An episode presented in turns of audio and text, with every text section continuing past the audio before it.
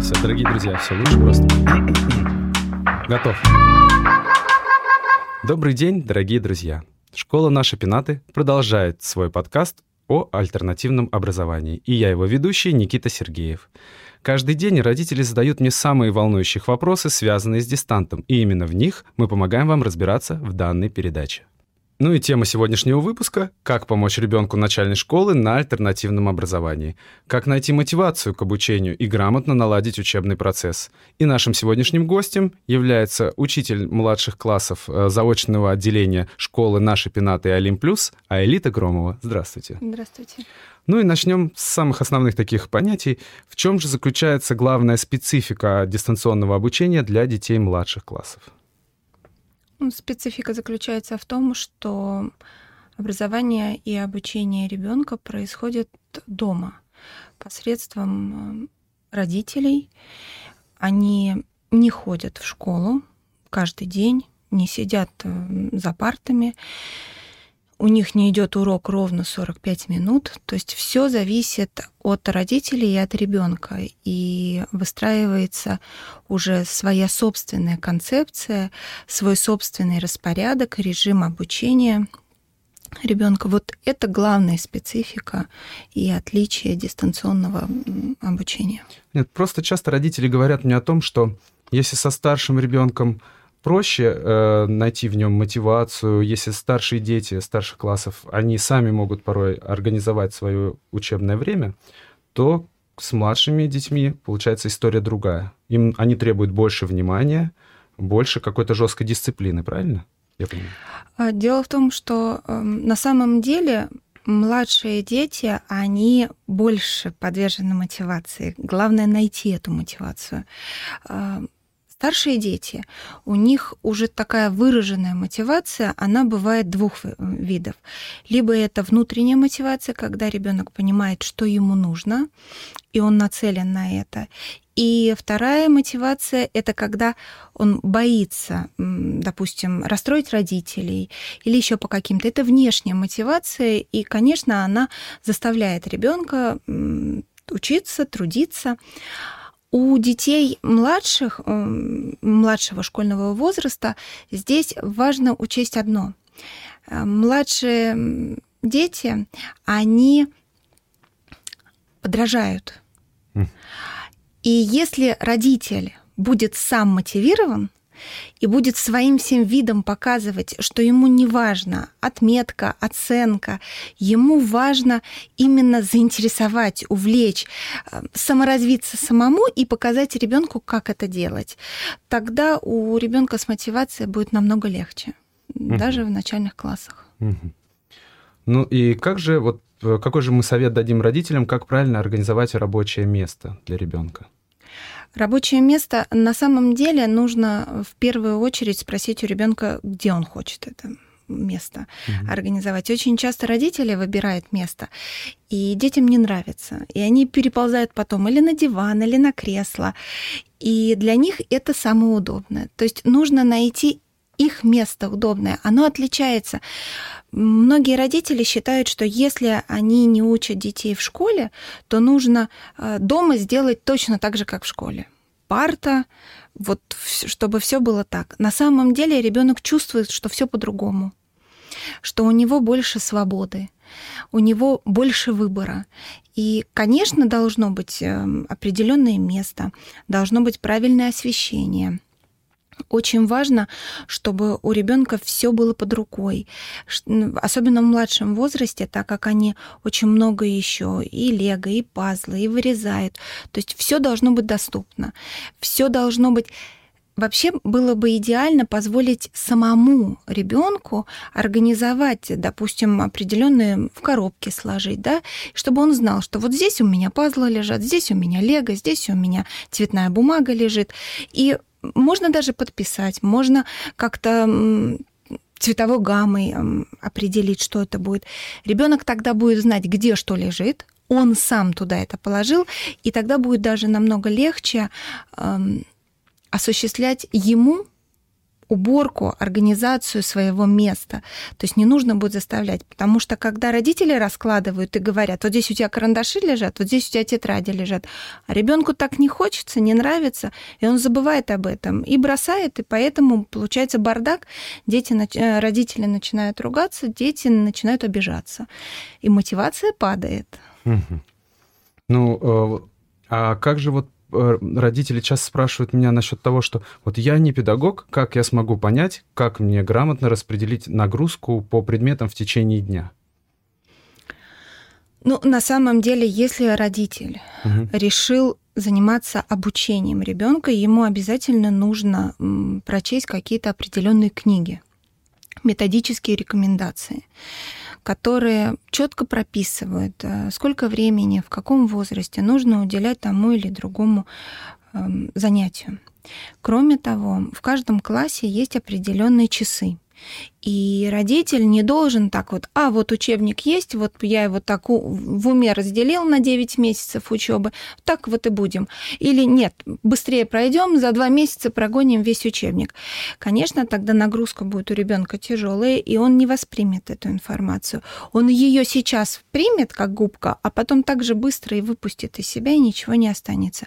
Поэтому, э, конечно, нужно правильно распределить, сесть, посмотреть, сколько тем, посмотреть по программе, сколько часов уделяется той или иной теме, и правильно самому составить план. То есть если мы хотим, чтобы наши дети были организованы, мы должны сами организовать свою. Мы же родители учителя получаем, получается. Значит, то, что учителям говорят, какой у них план, на самом деле такой же план должен быть и у нас. Единственное, что родителей не связаны руки. Они могут, допустим, провести сейчас, а могут провести не прям в 9 часов утра или не в 8.30 утра, uh-huh. а в 10 или во второй половине дня, когда удобно. Вот это дает свободу родителю и уверенность в том, что он все равно успеет. Он все равно успеет пройти ту или иную программу. Uh-huh. И при этом какие можно, например, выбрать инструменты для э, поощрения ребенка? Здесь очень важно, кстати, обратить внимание на то, что мотивация ребенка э, очень часто путают именно поощрением, особенно если это в денежном варианте. Сейчас большинство в мире считают, что если хорошо учатся, будем поощрять денежно. На самом деле это не очень хороший способ, потому что знания, они не покупаются. Знания должно быть желание у ребенка.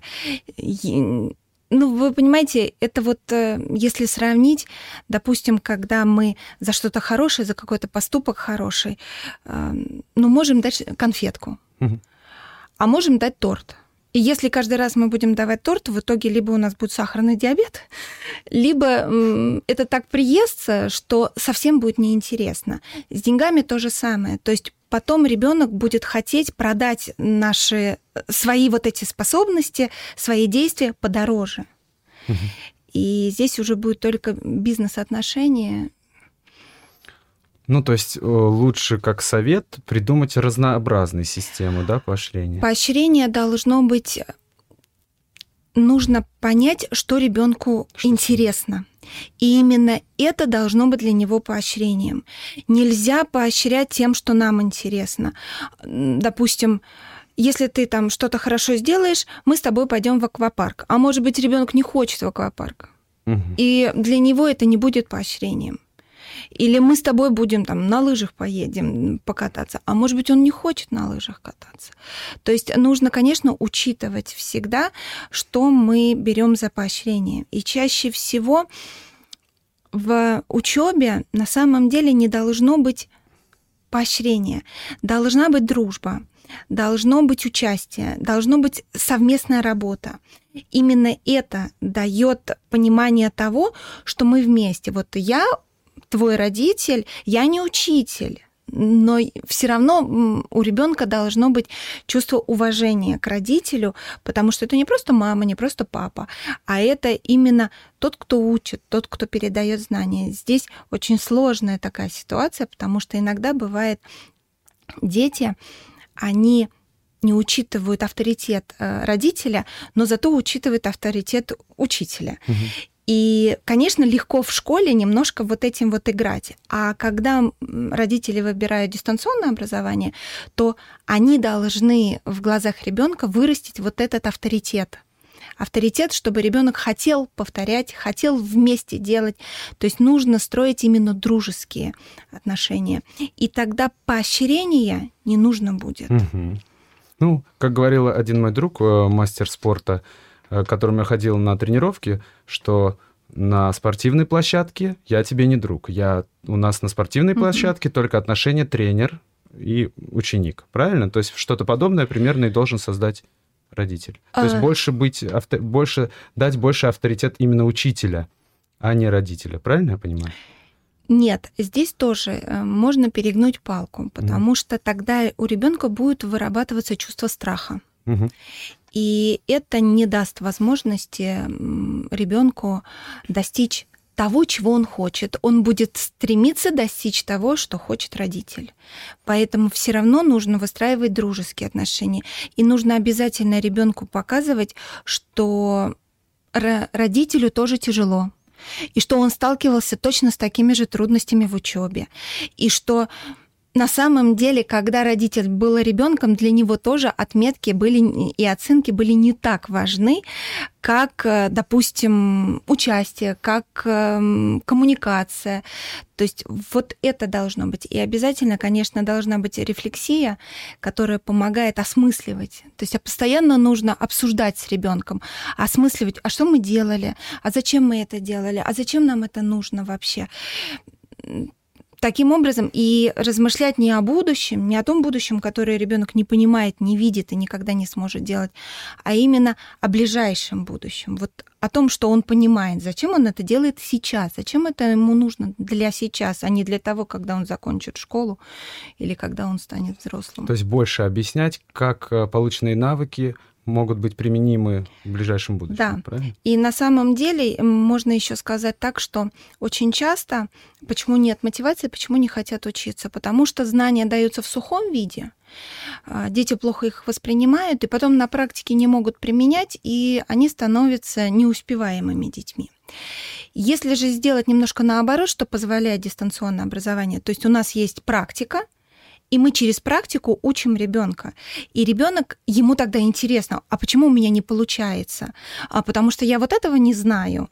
Тогда я вот сейчас, мы вместе с тобой вот это сейчас изучим, и ты посмотришь, как у тебя получится. И все тогда получается. Угу. Ну, раз мы уже э, заговорили об участии учителей э, в процессе обучения, в школе наши пенаты на заочном обучении, ну так же, как и в школе Олимплюс, на платформе IBLS, есть расписание онлайн-консультаций с учителями-предметниками. Как э, вот родителю грамотно сообразить, в какой момент нужно ребенка приводить на эти онлайн-консультации, а когда он может справляться сам? Когда, э, когда родитель видит, что сам родитель не справляется. Угу.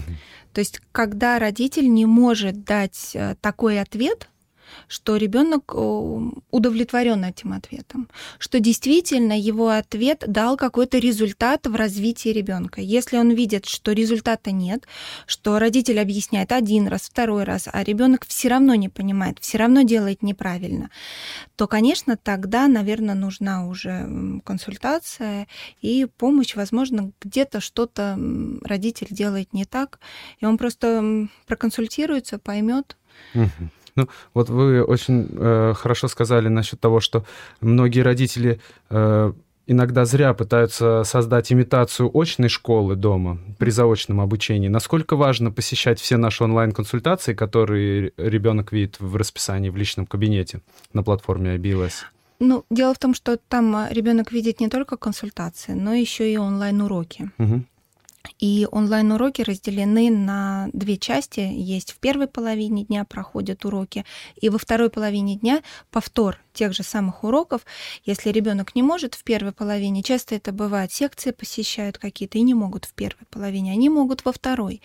И здесь тоже зависит от того, от э, частоты, как быстро ребенок понимает ту или иную тему, потому что урок так рассчитан, онлайн-урок так рассчитан, что несколько раз учитель на платформе IBLS объясняет одну и ту же тему.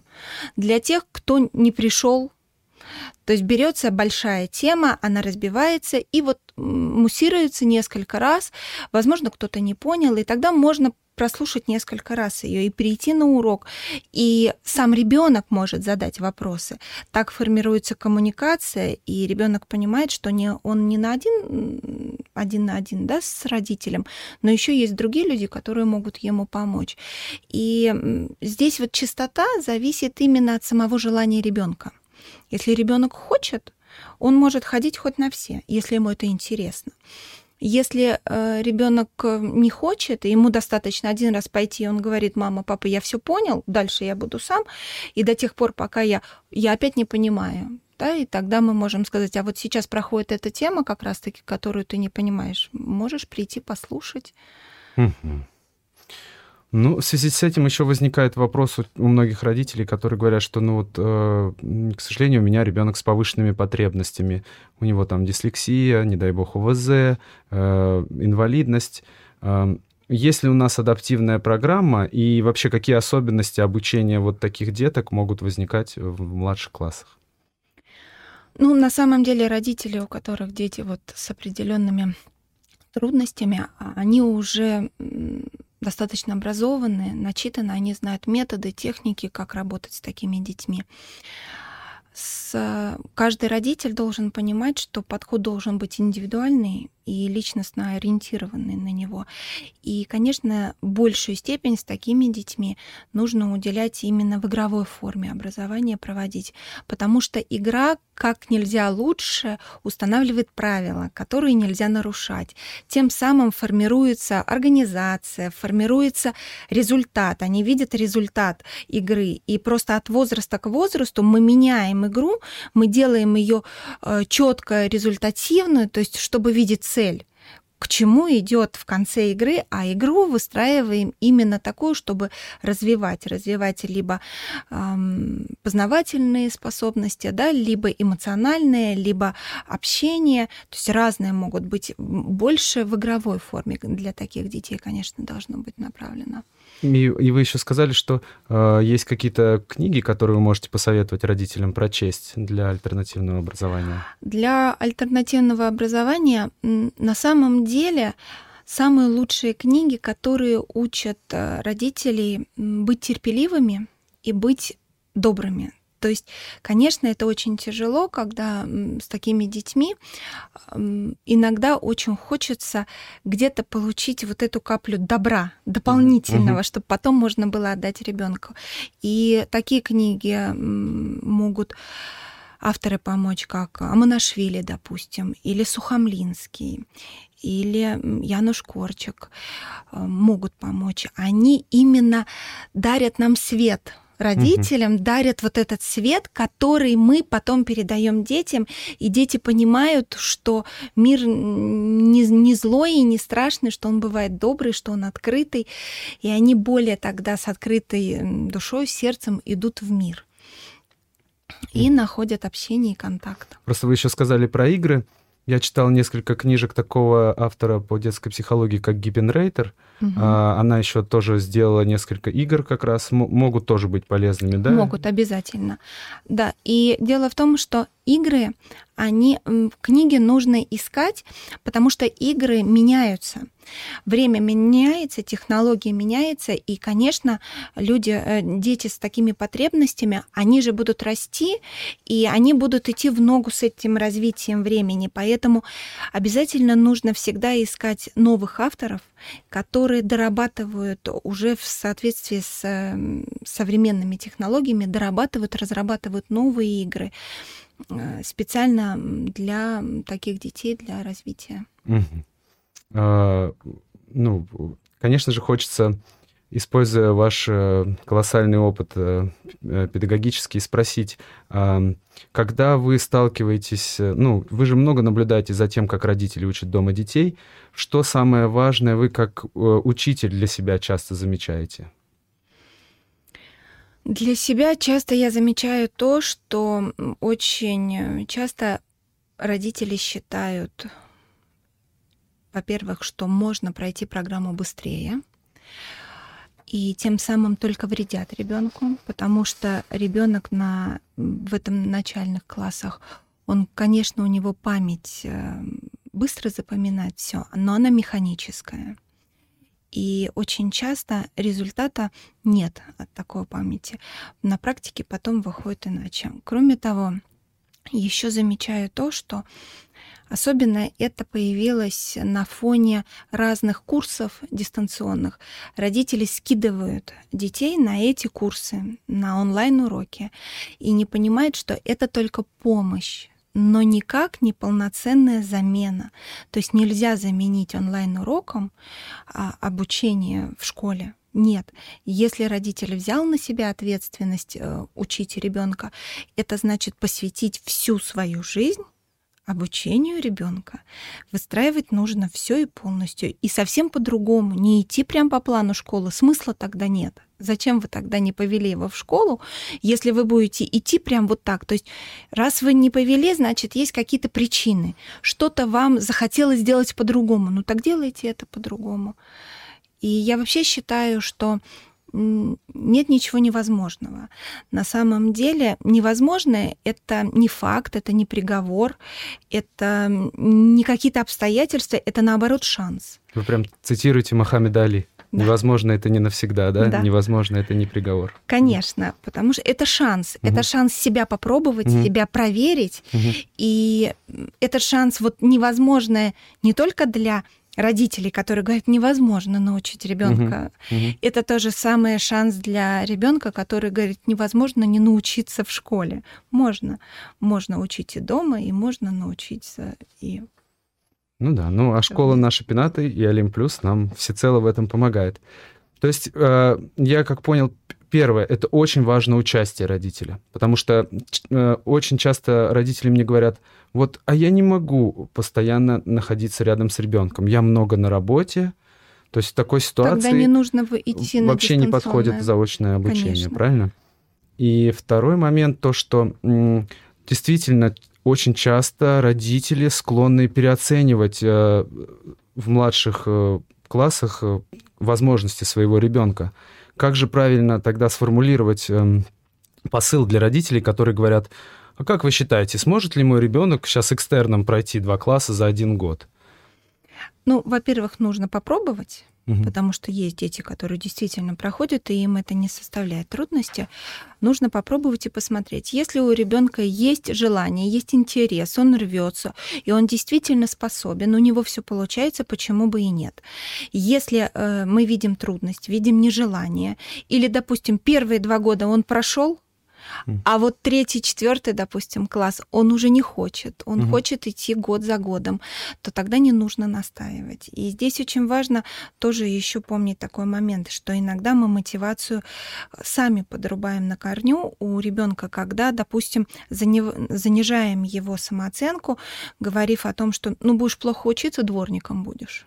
Mm-hmm. На самом деле это очень сильно подрывает э, доверие у ребенка к самому себе он начинает бояться, он закрывается, и у него из-за этого комплексы неполноценности возникают. Либо может быть другой, когда вот если ты будешь хорошо учиться, ты там станешь э, президентом. президентом. Угу.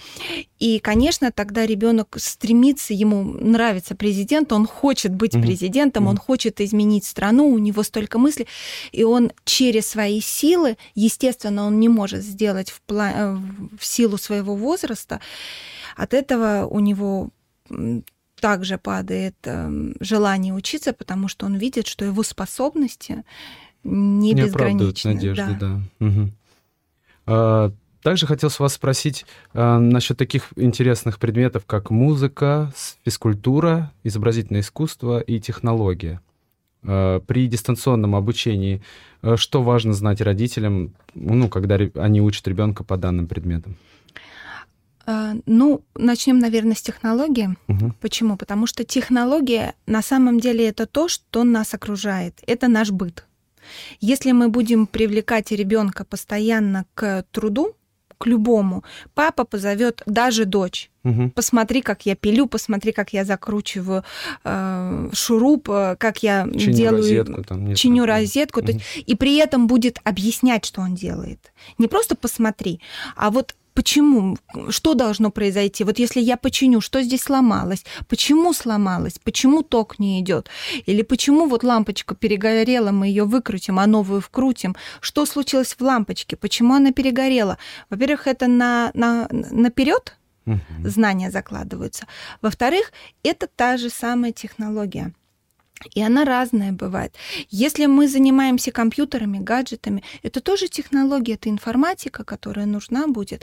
Поэтому, что касается технологии, привлекайте больше ребенка э, в быт в те дела, которые вы делаете. Моете пол, попросите помыть пол. Э, занимаетесь пересадкой цветов, попросите пере... И неважно, это мальчик или девочка.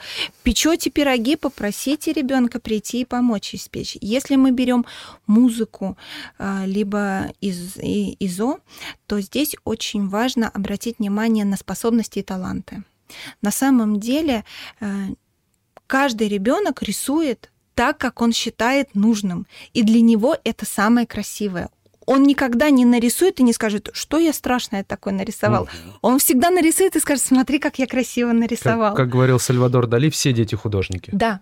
И поэтому, конечно, здесь очень важно уже понять, если э, вы видите, что у вашего ребенка есть определенные задатки, угу. есть определенные способности, э, водите тогда его в кружки, водите его в изо-студии.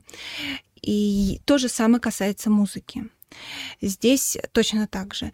То есть мы даем общее развитие. Общее развитие это будет полезно и самому родителю, когда мы достигаем чего-то, каких-то познаний. Если мы не знаем каких-то произведений музыкальных, а по программе они у нас есть, ну, давайте вместе послушаем, и тогда и родители тоже узнают о чем-то. Возможно, забыли из школьной программы. Это полезно для всех. Э, очень полезно, конечно, и это позволяет дистанционное образование вводить э, в театры и музеи, э, вводить в консерватории, то есть расширять в круг уроки проводить. Не надо сидеть и вместе с ним по учебнику учить ту песенку или слушать то произведение. Ну, давайте мы посмотрим, где у нас есть, в какой консерватории, или, может быть, сейчас в театре, музыкальном или другом проходит тот или иной спектакль. Пойдем посмотрим. Ребенок получит все то же самое, но он получит в другой форме. И наоборот, это свобода. Если у нас окружающий мир, почему бы не сводить его в музей, в парк, в археологию, археологические, в музей Дарвина, но особенно вот если это берем Москву, так здесь очень много э, мест, куда можно повести ребенка и расширить его знания. Тут как раз нужно помнить о том, что школа «Наши пенаты» очень помогает родителям во внеурочной деятельности. Обязательно заходить в раздел событий, ведь у нас, по-моему, более чем по 40 направлениям ведется, да, сейчас? Ну, в этом году говорят, что даже 7, больше 70. Более 70. Да. То есть как раз мало того, чтобы расширять кругозор ребенка, так чтобы он еще мог социализироваться и общаться со своими одноклассниками. Ведь получается, что кроме онлайн-уроков в Zoom больше ребенок нигде не видит своих одноклассников. Uh-huh. А тут у нас, благодаря школе «Наш пенат», есть еще возможность водить его как раз на экскурсии в театры, в музей. Там, я видел, есть курсы, как сделать пластилиновый мультфильм, курсы спасателей. Очень много курсов, они все разнообразные, э, развивают разные навыки и способности. Кроме того, в, во внеурочной деятельности есть еще такие как программы, как выездная школа, она направлена на три дня, идет глубокое погружение в какую-то определенную тему. Дети там уже проис... это очно происходит, где они могут общаться, находить себе друзей, и потом из раза в раз, встречаясь, конечно, для них это большой плюс. И чем это лучше? Тем, что за эти три дня они не успевают поссориться, что бывает в школе часто. Они наоборот больше сплочаются. сплочаются. Угу. Ну и тут вы очень важный фактор назвали, который я, в принципе, стараюсь всем родителям доносить, о том, что вообще альтернативное образование, оно не сделано для того, чтобы э, ребенка, ребенку создать больше свободного времени, а наоборот, чтобы это время применять на секции по вкусу. То есть вот что касается изобразительного искусства, музыки, физкультуры, надо постоянно тратить время на то, что любит ребенок. Да, вот это очень важно. А, очень часто бывает, что родители хотят в ребенке воплотить то, что не могли они. Вот у меня не получилось ходить в художественную школу, ты будешь туда mm-hmm. ходить. Я не мог заниматься футболом, ты будешь заниматься футболом. На самом деле, а может быть, ему не хочется футбол, может быть, он на плавание хочет ходить, или ему неинтересно эм, из-за школа, но она может ему интересно быть акварельной, но не интересно масло быть, да? И здесь очень важно еще такие даже вот тонкости определять. Поэтому, с одной стороны, перегружать ребенку секциями не нужно. Перекладывать, опять же, ребенка на секции и заполнить тоже не нужно. То есть родитель должен понимать, что он берет на себя ответственность за воспитание и обучение ребенка, но в то же время у родителя огромный шанс и огромная возможность для того, чтобы дать очень хорошее, качественное образование.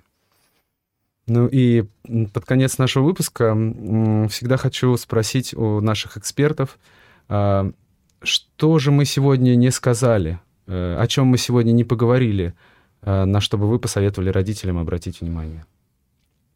Ну, наверное, я бы посоветовала обратить внимание на то, что ребенок, он индивидуален. Он настолько индивидуален, что нам нужно постоянно видеть в нем грани. Он получается как тот э, бриллиант, это уже не алмаз, да, и это уже, это уже обработанный, это бриллиант, у которого много граней.